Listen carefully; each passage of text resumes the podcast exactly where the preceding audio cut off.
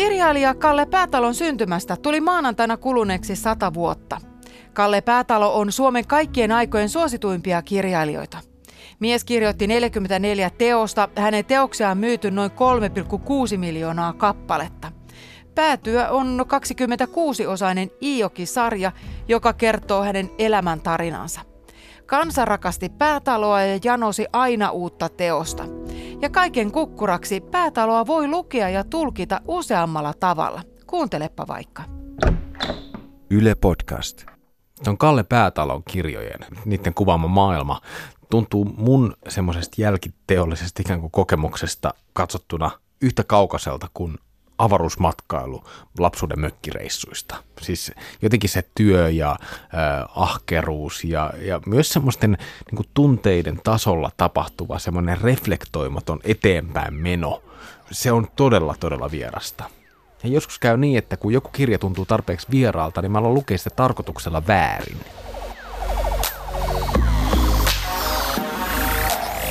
Tämä on Pietari K. kävi täällä kirjallisuuspodcast ja tänään puhutaan suomalaisista kyborgeista. Mä oon siis Pietari Kylmälä.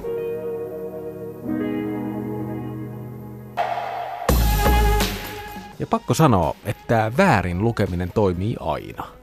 Et kun mä olin lukenut Kalle Päätalon hyvästi Iijoki-teosta, siis viimeistä näistä, näistä tästä Iijoki-sarjasta vuonna 1995, kun olin lukenut sitä tarpeeksi pitkään, niin kuin skifinä, jonkinlaisena skifit kirjallisuutena, niin sen arvo alkoi yhtäkkiä avautua mulle tämmöisenä niin suomalaisuuden tulevaisuutta koskevana kysymyksenä.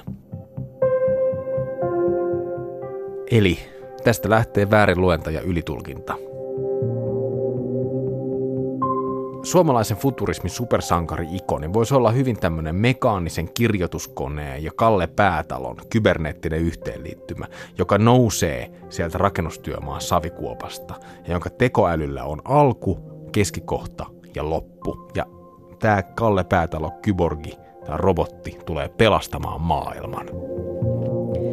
Tämä ote oli ohjelmasta Pietari K. kävi täällä jaksosta Kukaan ei usko, mutta Kalle Päätalo on supersankari ja kyborgi.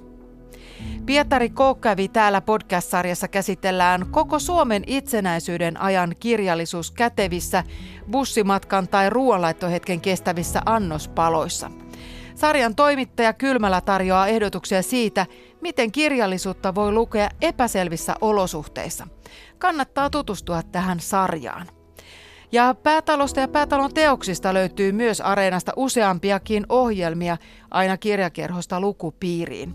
Hakukiikareihin vaan päätalo, niin sieltä kyllä löytyy. Suositussa ohjelmasarjassa näistä levyistä en luovu. Musiikin harrastajat kertovat muistoja ja tarinoita sekä soittavat lempilevyjään.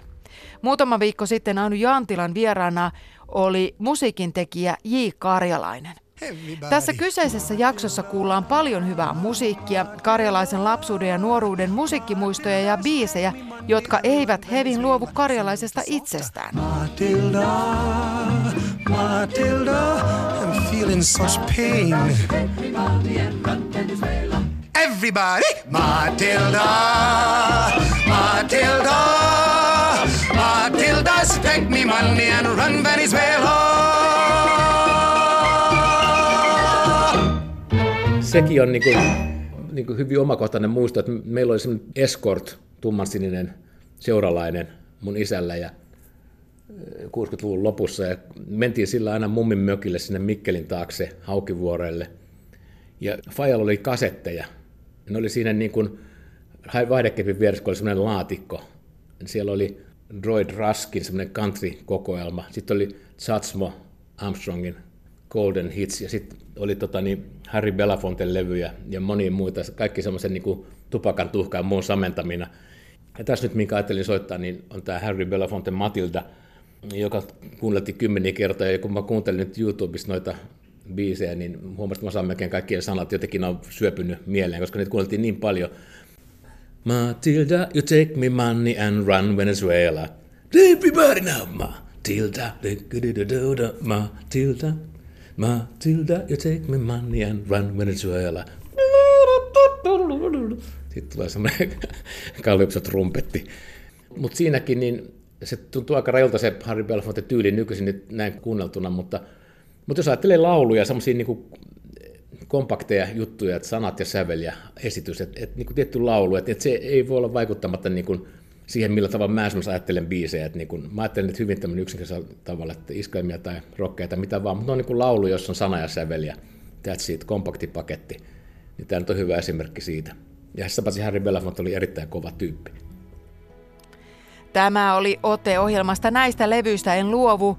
Jukan juurilla laulaja, lauluntekijä J. Karjalainen. Ja sitten loppuun vielä vähän draamaa. Jännityskuunnelmassa Tiikeri Pyytton perämies Asko Ylilantti nappaa eränä iltana kyytiinsä liftarilissun. Jutut luistavat siihen malliin, että Lissu lähtee vierailulle Ylilantin kotiin. Miehen lemmikkikäärme Tiikeri Pyytton Idi hieman arveluttaa Lissua, mutta lopulta nainen jää yöksi olohuoneen sohvalle. Aamulla Lissu lähti jo ennen miehen heräämistä. Ylilantti lähtee itsekin työmatkalle, mutta seuraavana päivänä palatessaan kotiin lemmikkikäärme Idi on kadonnut. Nyt on syytä tehdä katoamisilmoitus. Tuota, eiköhän tehdä niin, että jos me kuulemme jotakin, otamme teihin yhteyttä. Pikaa puoliin uskoisin. Irrallaan luikerteleva pyyttön sentään herättää koko lailla paljon huomiota. Epäilemättä. Joo, näkemiin. Näkemiin.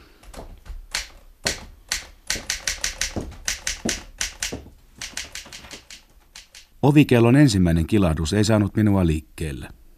Ainoastaan kääntämään kylkeä. Sitten kello soi vihaisesti monta kertaa peräkkäin. Vähän niin kuin kaasumittari lukija olisi ollut liikkeellä. Vääntäydyin ylös, vaikkei minulla ole kaasumittaria. Öö, hyvää päivää. Olemme rikospoliisista. Olen komisario Kylkirauta. Ylikonstaapeli Muurisenhan te jo olette tavannutkin ilmoitusta tehdessään. Joo, päivää. Päivää.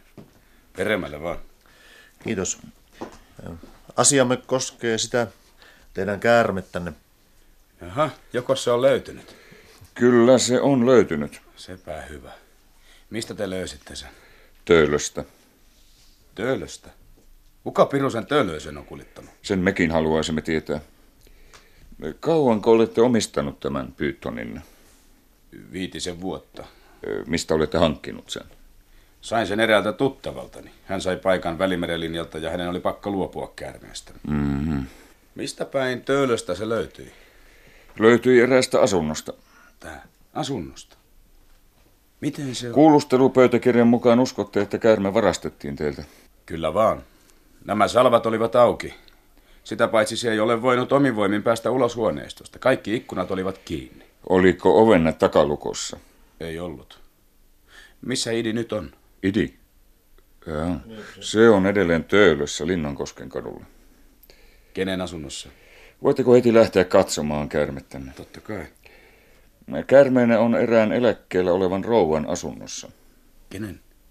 Löysimme se vasta pari tuntia sitten. Miksi ette soittanut minulle heti? Katsomme parhaaksi tulla käymään henkilökohtaisesti. Mikä tässä nyt on niin? On kai Idi kunnossa? Kyllä, Idi on kunnossa. Mutta se rouva on kuollut. Tämä oli ote neliosaisesta jännäristä Tiikeri Pyytton. Rooleissa muun muassa Juha Hyppönen, Elli Kastreen, Esa Saario sekä Ismo Kallio. Tässä oli tämänkertainen kuuntelijaklubi. Lisää vinkkejä löytyy Facebookin kuuntelijaklubi ryhmästä. Nyt kuulemiin.